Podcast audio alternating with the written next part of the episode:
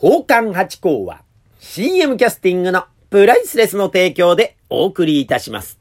あさて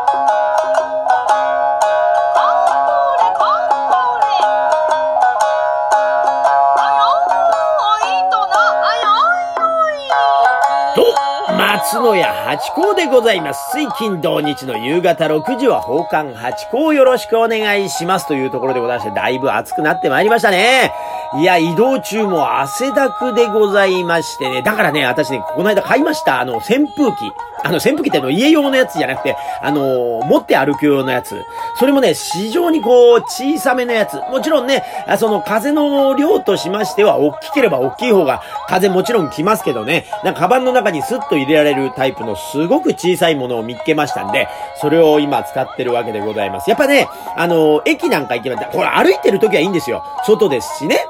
えー、風もヒューヒューになって風通しいいんですけど、それが、例えばエレベーターホールだったりですね、その密室に止まった時、これが汗かくんですよね。だからね、そんな時用にですね、この小さい、えー、扇風機でもって涼んでるんです。この空気が、でまたクーラーが効いて涼しいところではですね、あの、風が当たるとものすごい涼しく感じるもんなんですね。えー、だからですね、駅なんかは非常に重宝して使ってるというところでございましたね。いや、汗ダクダクですからね。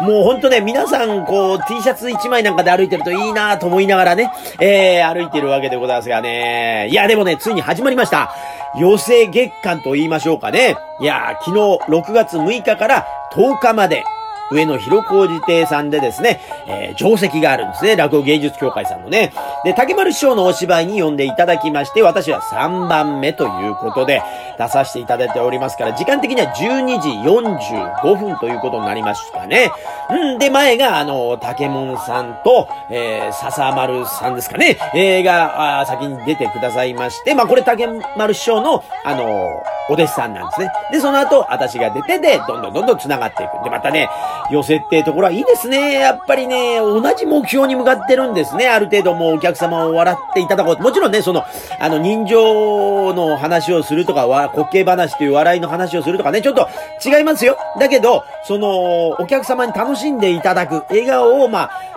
持って帰っていただくっていう思いは同じなんですよね。色物も話し家さんもね。ですからね、その、出て、上がって、意気込んで上がってらして、で、また下がってきた時に、いやーよかったよ、今日のお客さんいいよっていう時と、いや、今日はなかなか難しいよ、頑張ってっていう時がありまして、だからね、そんな時になんかぐーっと一体感が出てくるんですよね。うん、やっぱ寄せっていうところは本当に面白くて、リレーとかですね、なんていうんですか、キャンプファイヤーの、あのー、火起こしみたいなもんなんですよ。誰がこう、火を、パッとこう、種火をね、えー、出して、で、それでみんな、ふうふうふうふう大事にこう、息を引っ掛けて、で、大きな炎にして、最後、竹丸師匠の鳥で料理をしていただこうという、このね、流れがですね、非常に誰が類に出るか。もちろんね、あの、前座さんからも、ぼうぼうと火がこうあって、それを絶やさないようにも、っていうこともありますし、うーん、難しいね、お客様がそう最初の頃ってのは、えー、10人行くか行かないかぐらいのこと多いですから、そうするとなかなかね、お客さん自体も、空間が空いてたりとかって笑う雰囲気にならないこともあったりするんですよね。だからそんな時はですね、どう火をつけていくかみたいなことをですね、みんな楽屋の中でね、今日は難しいねとか言いながらですね、非常にこう、じゃあ俺はこれをやろうなんてことでやっていくこのね、一体感がですね、寄せの醍醐味の一つなんじゃないかなと思ったりなんかします。これは本当にね、出てみるとまた面白いです。またね、それで見てくださってる方も、あの、本当ね、一員ですからね、皆さん。私たちだけがいくらね、あの、やってもしょうがなくてですね、やっぱお客さんもね、笑うぞと。えー、こいつをなんか、楽しくね。えー、だって最後のね、鳥居まで、なんか皆さんも笑って、まあ、疲れますけどね。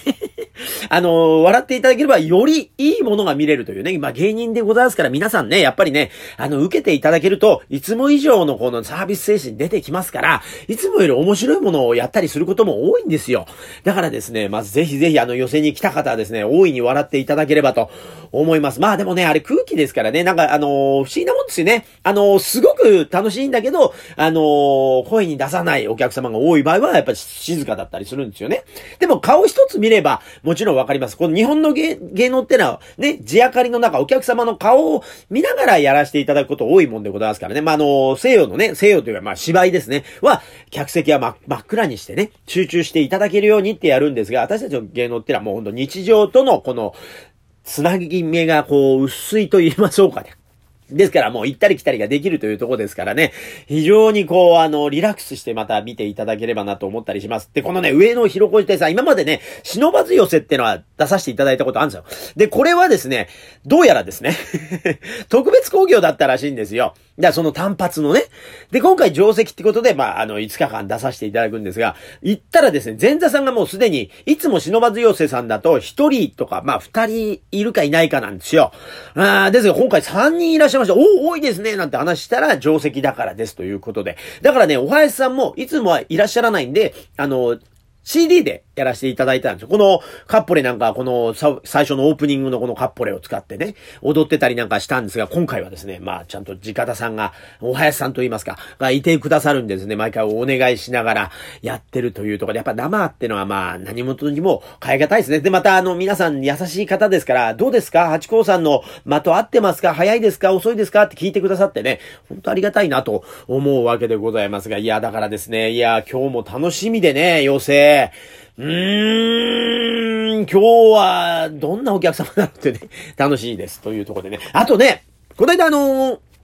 のりえ姉さんっていう鹿島っていうバーがあるんですよ。浅草にね。まあ、隠れ家的なところなんで、あの、本当に迷子になりながら行かないといけないというような、一回行ったらわかるんですけど、もうまず、普通の方っていうかね、一般の方、観光客の方はスルーしてしまうような、えー感じのところなんですが、で、そこにですね、行きましたらですね、うちの師匠の師匠、がいらっしゃいまして、飲んでいらっしゃいましてね。えー、で、何の師匠かと言いますと、絵の師匠なんですよ。もともとなんかお坊さん、まあ、今もお坊さんだそうでございますがね、このあの、絵を、なんか絵はがき、まあ、お礼状なんか書くじゃないですか。で、その絵はがきに書く絵を、あの習いに師匠が行かれて。で、それからもうだんだんだんだんやっぱああいうのっては大きな画材になってくるんだそうですね。で、この間あの、大きい絵でですね、木が2本立っている雪の景色のですね、絵をですね、平等としましてですね、この間うちの師匠はですね、台東区文化、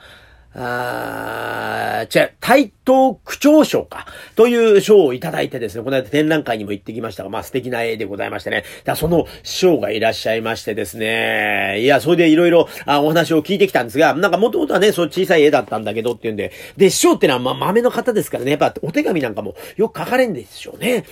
で、だから筆記用具とかもこだわってんのかなって、今度どんなの使ってらっしゃるんですかって聞きたいとこなんですが、皆さん筆記用具ってどうです？なんかいろんなこだわりあります？私もね、いろいろね、やっぱりシャープペンシルとかボールペンとかね、えーサインペンとか、あ好きなペンはそれぞれにあったりするんです。あの、ボールペンで言うとあの、サラサですかね。ゼブラかなんかから出てるあれですかね。で、なるべく太字がやっぱり、